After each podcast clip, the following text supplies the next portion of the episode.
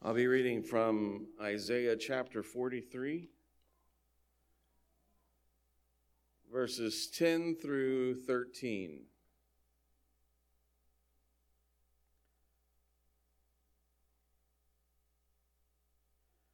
You are my witnesses, declares the Lord, and my servant whom I have chosen, that you may know and believe in me and understand that I am He. Before me no God was formed, nor shall there be any after me. I, I am the Lord, and besides me there is no Savior.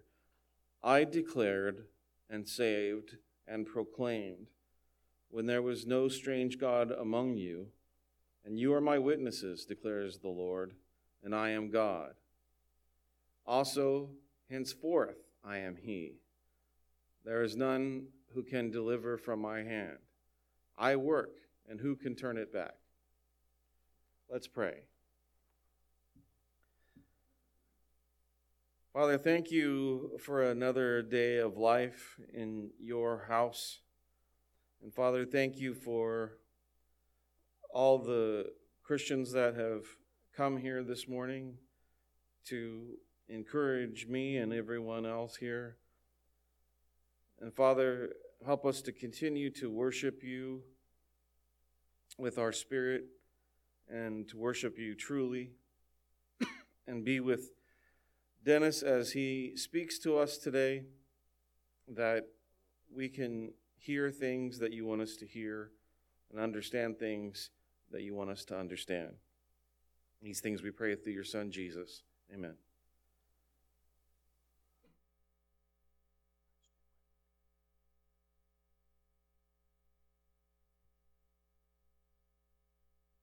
Well, good morning, everyone. Well, I sure am looking forward to spring, aren't you? Get rid of this snow and this cold and all this terrible roads and such. But, uh, well, I'm glad you're here this morning, as Steve has mentioned. I am preaching this morning. You probably came to hear Steve. Um, two different people. I'm not going to use the multiverse of voices that you normally hear up here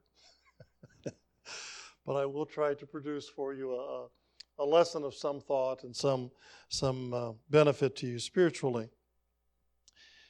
I don't know that I can communicate like others can. I just know I have a heart to. And uh, I pray that this morning that you will be patient with me as we go through this and uh, observe the things and understand uh, the heart of the lesson. You notice the screen up behind me, and how many of you seen the movie The Sum of All Fears? Maybe you don't remember, it's got Morgan Freeman in it, and in it a particular nuclear bomb is set. I think it's in a Washington, D.C. sports facility, and it finally goes off in that particular movie. Uh, it, it, to me, one of my favorite movies. I love Morgan Freeman when he's acting and not telling me about God. Uh, but I, I, love some of his movies that he's in. But it's not about his movie this morning. Uh, so uh, it'll be about other things in relationship to that. In 1962, I was introduced to kindergarten. Well, let me correct that. Kindergarten was introduced to me. They didn't know what was coming, all right? But unlike most first, time, first timers of today, it, is quite, it was quite different.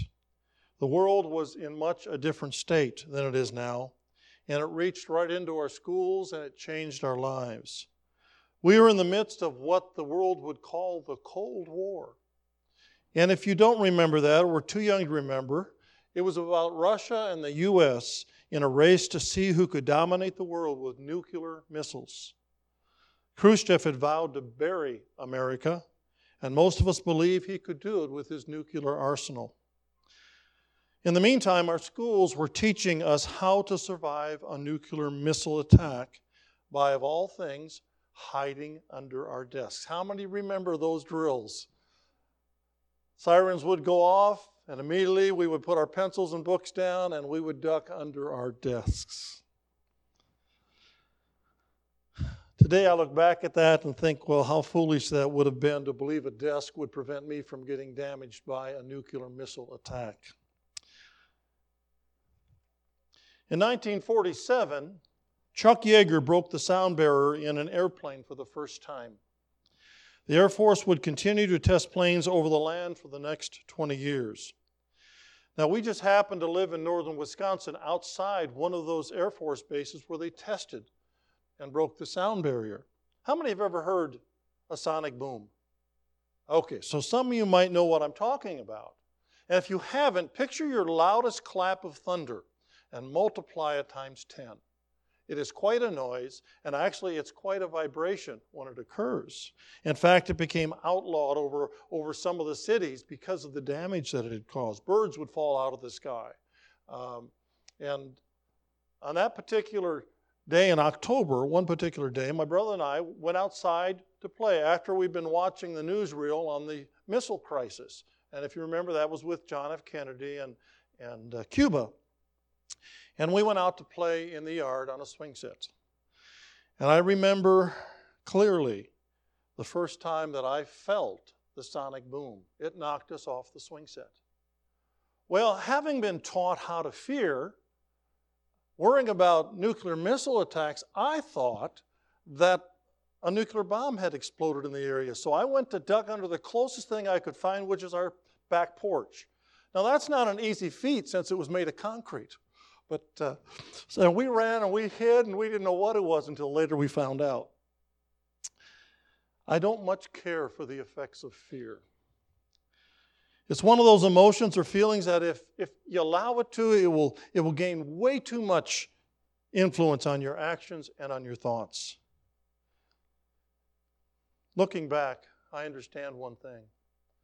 We were children that were taught to fear. It was ingrained in us. It was taught to us by our schools, by our news, by our parents. Everywhere we turned, we were being taught how to fear what might happen. From the Cold War to nuclear fallout to the Vietnam War and even the hippie revolution, fear was a four letter word that we were accustomed to as our neighbor.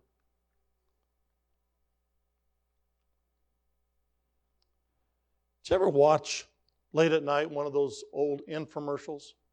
You know, the ones that sell the, the knives that'll cut through a, a broom handle with one swipe, or, or the magic mop that'll clean everything up and never look dirty, or, or the latest exercise fad. Now, Joe, you mentioned working out, that all of us men are fit. Is that what you said this morning? Okay, because I don't know that your fit and my fit are the same level, okay? but you watch these commercials and they give you the latest fad to lose that weight. And you know, somewhere deep inside of our minds, uh, we were skeptical about those ads, okay? We really don't believe them. But if it's a new gadget, I might just go out and buy it just to see. Maybe it will work. And most of the times, I just add another toy to my collections of unworking infomercial objects. The too good to be true features and the amazing low prices or the money back guarantees, they're all there. But one of the things that has taught me is, is not to trust everything I see. You're the same way? I mean, there, there are things that you can trust and there are things you just can't trust. And it seems to me the world is more in the motion of teaching you not to trust things I mean, look at our politics. Look at our look at our economy. Look at our you know the issue of of the um, melting polar caps. What do you trust? Joe and I were talking this morning. Can we even trust the COVID inoculations? You know, what do we trust? And we've become a bunch of people who just have a problem with trusting. All right. Well, now you get to the gist of my lesson this morning. Two opposing words that we must align properly in our Christian walk. One is the word fear, and the other one is the word trust. So let me ask you a question this morning, and be honest with yourself. Who or what do you fear? Is there some fear lurking in your in your in your back of your mind that, that when something happens, it, it comes to the fore and begins to own you? Second question I ask who do you trust? Are you looking for someone to trust, or are you, have you gotten to the point in your life where I'm not going to trust anyone until they can prove to me without a doubt that they're sincere and they're, they're, they're capable of being trusted? Jesus understood these two impediments the unbelief and the fear and what it had on his disciples. And he would rebuke them openly when he saw it creep into their minds. Matthew, the 17th chapter, verse 17, he said, You unbelieving and perverse generation, how long shall I stay with you? How long shall I put up with you? And later on in Mark 16, after Jesus had come back, they were eating, and Jesus appeared to the eleven, and he rebuked them for their unbelief and hardness of heart, because they did not believe those who had seen him after he had risen. I think Jesus understood these two words and the impact they have on the believing Christian. The world has taught us to fear and to mistrust. And so I believe in the wake of that that many of us have a hard time believing and trusting in God's promises. David writes in Psalms 138, verse 2 I will give you thanks to your name for your unfailing love and faithfulness. I love the back half of this verse because your promises are backed by the honor of your name. God has nothing to gain by deceiving us. He has nothing to gain by making us afraid of Him. But we have everything to lose by not trusting Him. And I know it's not always easy to trust God, especially when it feels like all chaos is breaking loose in our life. But if you will, embrace with me this morning seven promises that God has made for us and hold on to them for dear life. Believe in them, and you will begin to see your mind shift from doubt to trust.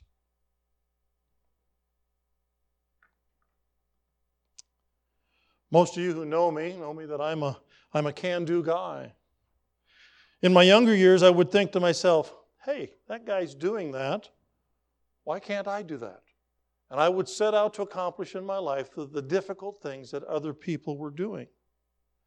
And I just felt that I could do it even if I had to force myself to go through the embarrassment of, of failing or the cost of failure, whatever it is. I would force myself through that to learn to be able to do what other people were doing. I wasn't afraid to accomplish things through my own strength. Today I see things quite differently. I love the thoughts that are found in Psalm 73 26. My flesh and my heart may fail, but God is the strength of my heart and my portion forever. Isn't that a wonderful thought? Paul would later write a verse that I think goes along with that. He says, I can do all things through him who strengthens me. And this unveils what I believe to be one of the first promises of God I will be your strength. Looking back over the years, I now realize that God has given me the ability to do what I can, everything that I can. It wasn't my fear of failing that accomplished it in my life. It was God's grace that filled my abilities to fight on and succeed in what I do. I was, in fact, in ignorance, accomplishing His promise in me all the while. And this is what I learned God will never call me into something that He is not fully willing and able to support me in. Can you get a hold of that in your mind? That God is not going to move you to a position in life without being ready to back you and support you in that position.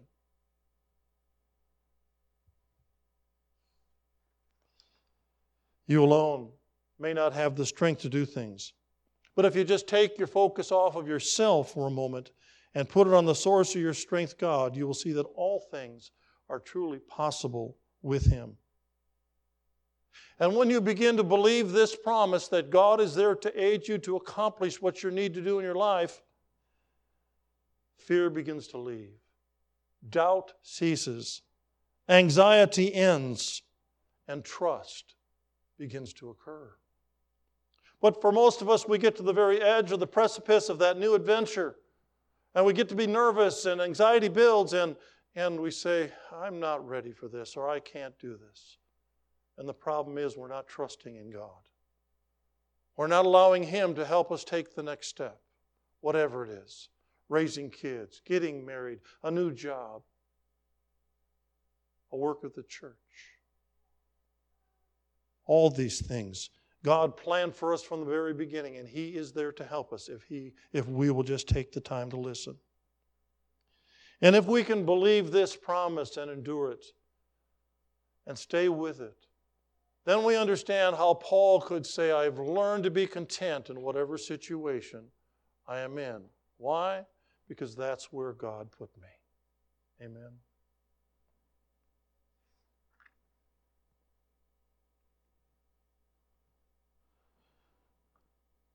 I wonder if God got a chuckle out of watching us crawl underneath our desks for protection back in the 60s. But then I think better of this. I think it probably saddened God that in such a powerful and prosperous nation of ours, we would live in such fear.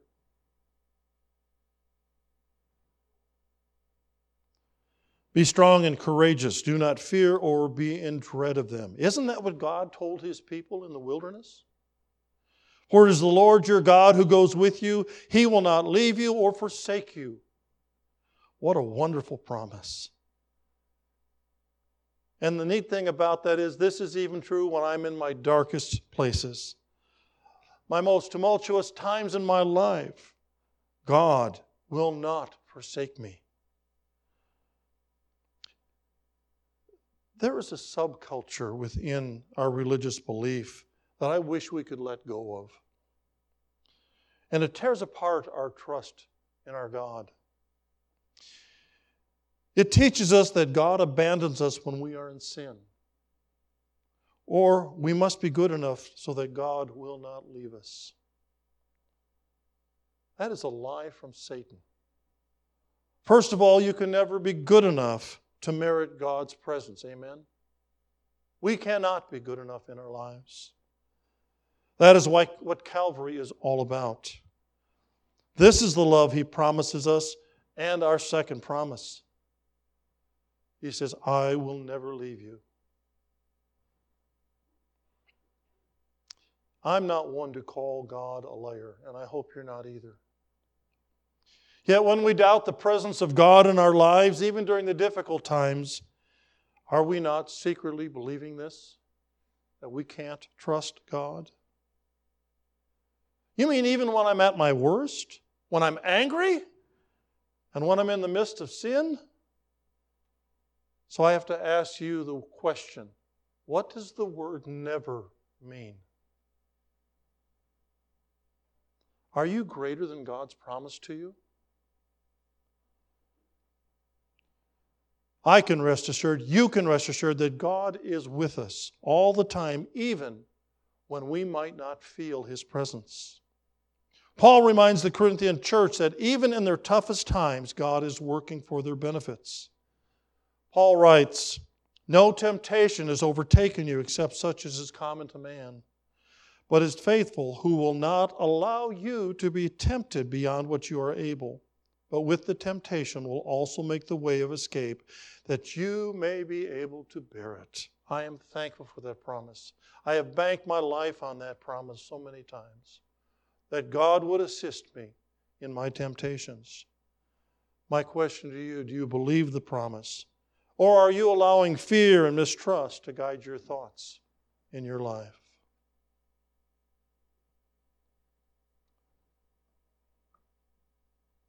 So, I already had mentioned, I was raised with the idea that my future and success were mine to control. Well, that's the American dream, isn't it? You can become all you want to be. And we bought that dream, didn't we? We could accomplish anything we wanted to if we just set our mind and our heart on it. But you know what happens? People become so busy in dreaming the American dream, fantasizing about what they could be or have a right to be, maybe, that they fall asleep at the switch. They miss the issues that are really important. In other words, while climbing the hill of our own success, we are denying God the opportunity to work His success in our lives. But I want to be at the top of the corporate ladder. But where does God want you to be? I want to do this in my life. Well, where does God want you to be? And we feel success is based upon the things we've accomplished. I want to readdress that. Our success is based upon allowing God to achieve in our lives what He set out to do. And we need to rearrange our lives as necessary to accomplish that. And that's tough because it means I have to rely on Him and I have to put me in the background. You see, consequently, because of that attitude, we are living in the age of human error. Look what Jeremiah 29 11 says. For I know the plans I have for you, declares the Lord plans to prosper you and not to harm you, plans to give you hope and a future. God did not create you just to leave you to live a mediocre life, but He also did not create you to run your own show. This is the promise I love is that God has plans to prosper us. His plans for you were formed from the very beginning of time. Yet we continue to live as though everything is up to us. His plans offer hope and a future. Yet we go on making our life choices without even talking to Him. We buy and sell. We win and fail. And in both situations, we do not consult the one who has planned our success long before we were even born. Now, I may not be describing your situation in life, but I will bet that the majority of us have things planned this week that we have not talked to God about. We need to ask ourselves why would I even dare to neglect consulting the one who holds my future in his hands? So, if you have not made it a practice to talk with God and things about current issues and your future, don't get too distressed. You can start out right now. You see, the promises to us at any point in our lives. Look at what Romans 8 28 says. And we know that all things work together for good to them that love, the gore, love God, to them who are called according to his purpose. This is one promise that we can believe in and take to the bank if we're willing to trust it.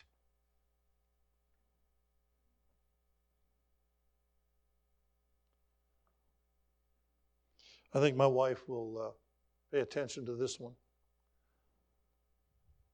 You're not listening to me. That's what I yelled to her from the easy chair. You're not listening to me. And maybe that's the same echo we have in our other homes here this morning. I was frustrated and angry that she had heard my words but paid no attention to them at all. Guys, ever ever have that happen? Am I the only one? Ladies, has that ever happened to you? Marriage gets that way sometimes, doesn't it, folks? We say things that go unnoticed, and to be fair and honest, a lot of times my quick agreement with her is my easy and quick way of saying, I'm really not up to having an in depth conversation with you. I'll just shake my head yes and agree. And I think I get away with it. It always comes back to haunt me. Well, I told you that the other day. And I said, No, you didn't. She go, Yes, I did. And now we start. Okay? You know, sometimes I think we do the same thing with God. Over my life, I've listened to many public prayers that are given in worship or during study times. So many repetitions. Do we really mean what we are saying, or are we just going through the motions? I'll leave that up to you to decide. I wonder, though, what would happen if God would say to us, You know, I'm pretty busy right now. And I'm really not up to having an in depth conversation with you, so you just go keep on talking, and I'll take care of my business over here. How would we feel if God had done that to us?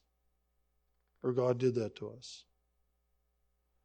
Jesus promised us in John 14, 13 through 14. And I will do whatever you ask in my name, so that the Father may be glorified in the Son. You may ask me for anything and I, uh, in my name. And what does he say? I will what? I will do it.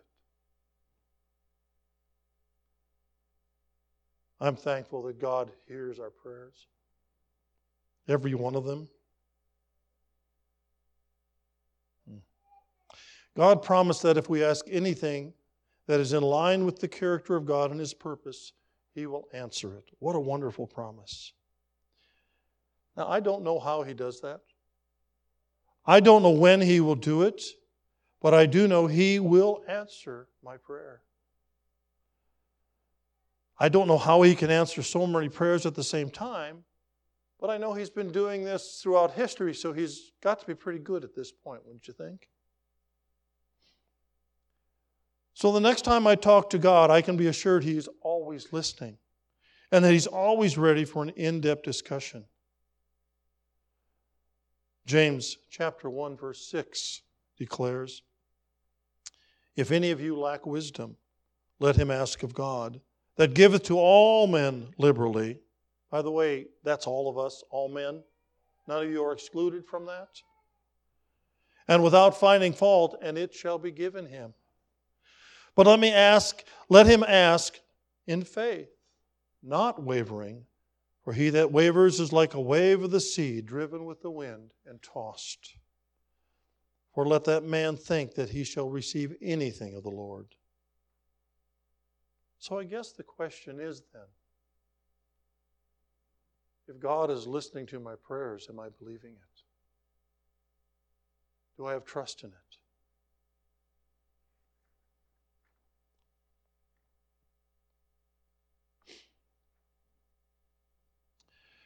My high school education consisted of two major categories. The first was my educational studies, and you're going to find it hard to believe on the second one. The second was my ability to defend myself. By my senior year, I had become quite a hardened grappler, a fist fighter to be feared. I knew that I could whip anyone, anyone who stood in my way or caused me grief. Life had taught me the hard set rules of the jungle, and I prided myself in being tough and winning. Life had taught me to stand on my own, no reliance on anyone. I was ready to face the world, to take it on one on one, or so I thought. In Exodus, the 14th chapter, the children of Israel are stuck between Pharaoh's pursuing army and the sea. And they're crying out, Why did you bring us here to die at the hand of Pharaoh? And on the eve of what could have been their last day of life, Moses lets the children of Israel in on a little known secret about God. And he tells them, The Lord Himself will fight for you. Just stay calm. Just be easy. The Lord is about to show you something. And having grown up fighting, bruises on my knuckles, broken bones in my, my hands, I love the idea that someone else will fight for me in my life. I don't care to do it anymore. There was no gain in it. But in this particular battle, we have an advocate who fights for us.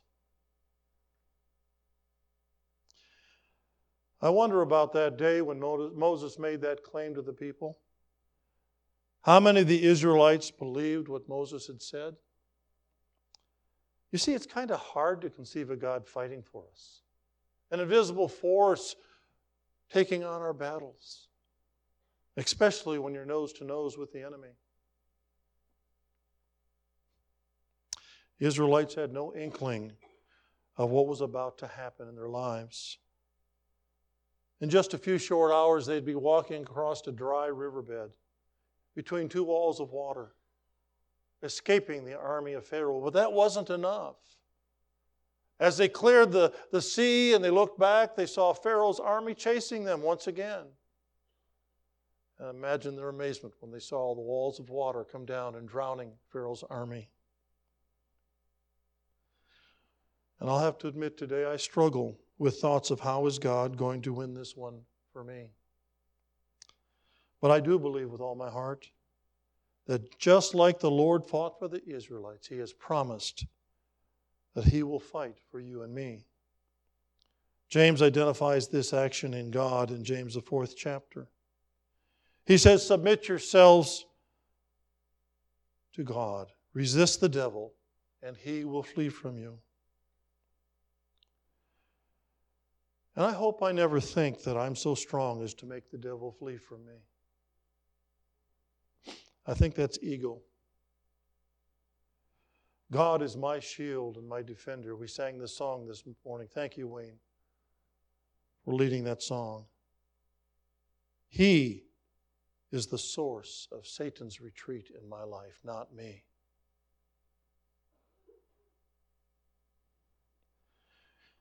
And even during the times that He calls for you and me to take action, there will be times when He asks you to fight, to stand up and be heard. He still is the one giving the strategy, and He is still the one fighting through you.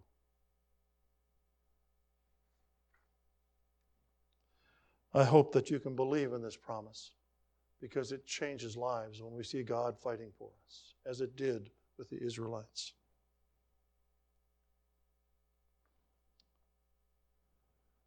We call it anxiety, a feeling of worry, nervousness, or unease, typically about an imminent event or something with an uncertain outcome. How many of you have struggled with anxiety in your life? Be honest now. I have. Okay? I don't think there's one of you in here that hasn't at some time or another. Let's be real honest. Okay? One in 13 globally suffer from anxiety.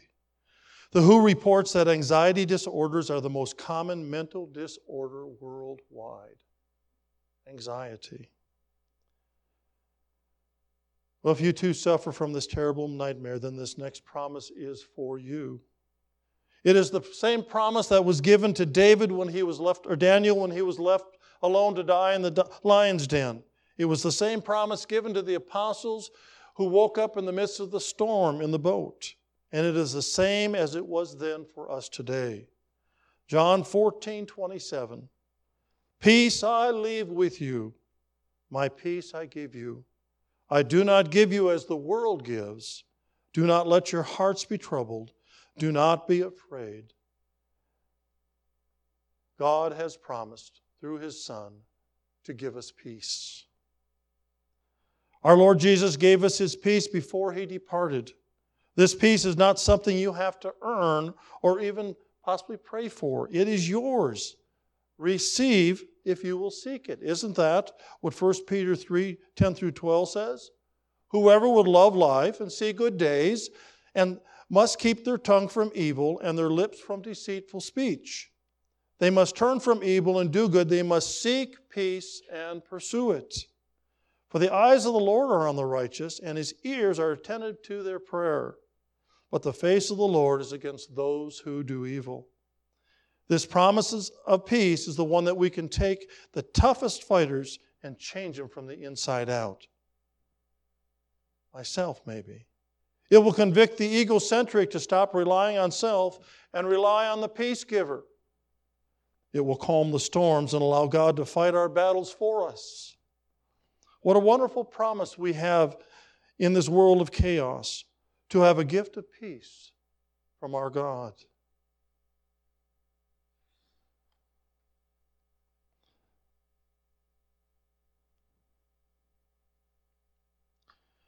Finally, promise number seven. I get up early in the morning. It's quiet. It's early. My coffee is hot. I like hot coffee in the morning. The sky is still black. The world is still asleep. And the day is coming. I know it. Just like every other day before. In a few moments, it will arrive. It will roar down the track with the rising of the sun, and the stillness of the dawn will be exchanged for the noise of the day. The calm of solitude will be replaced by the pounding pace of the human race. The refuge of the early morning will be invaded by decisions to be made and deadlines to be met. For the next 12 hours, I will be exposed to the day's demands. It is now that I must make a choice. And because of Calvary, I'm free to choose. And so I choose. I choose to let God be my strength today. I am not fit to stand alone. I choose to let God into my affairs and my thoughts. I am not capable to handle the day without Him. I choose to follow the path that God has laid out for me, for I am not wise enough to make this decision on my own. I choose to believe God hears my prayers. It's very possible He's the only one listening to me. I choose to let God fight my battles. I have enough bruises of my own. I choose to accept the peace of God, for my anxiety has done enough damage in my heart and soul. And I choose to love. For no occasion justifies hatred, no injustice warrants bitterness. I choose love today. I will love God and what God loves. I do this because He promised to always love me. To show His greatness and love, He came to us, lived amongst us, and died at Calvary. So when I'm trying to do things on my own, He still loves me. When I want to be left alone, He still loves me when I choose my own destructive ways, He loves me. When I refuse to talk to Him, He still loves me. He loves me when my will for my own life overrides His for me. And He loves me when I allow anxiety to bury my day in worry and in fear. In this, the love of God was made manifest among us, that God sent His only Son into the world, so that we might not live through Him, so we might live through Him. And this is love, not that we loved God, but that He loved us and sent His Son to be the propitiation for our sins. All the promises that God ever made to me, this is the most powerful and my favorite that He will always love me to love me in spite of who I am. So take a look at these seven promises this morning. Is our God not great? Amen. In closing this morning, let me give you two more quick promises, and the lesson is yours. Two verses. One was read this morning, and I took this out of it. See if I didn't put the whole thing down. Isaiah 43 13. No one can snatch anyone out of my hand, says the Lord. No one can undo what I have done. This is a promise from God. And I will count on that through eternity. And secondly, I love what Paul writes. We all began something in Christ. We all started on our walk with Christ and I am happy to allow God to finish it in me. As Paul wrote, I am certain that God, who began the good work within you, will continue his work until it is finally finished on the day when Christ Jesus returns. These promises and many more are available to you for the taking.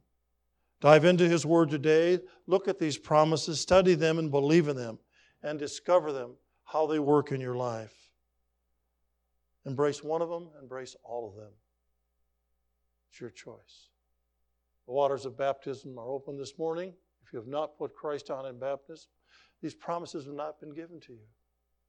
So I pray that you'll consider that. Have you been to Jesus? That's the question. Let's stand and sing.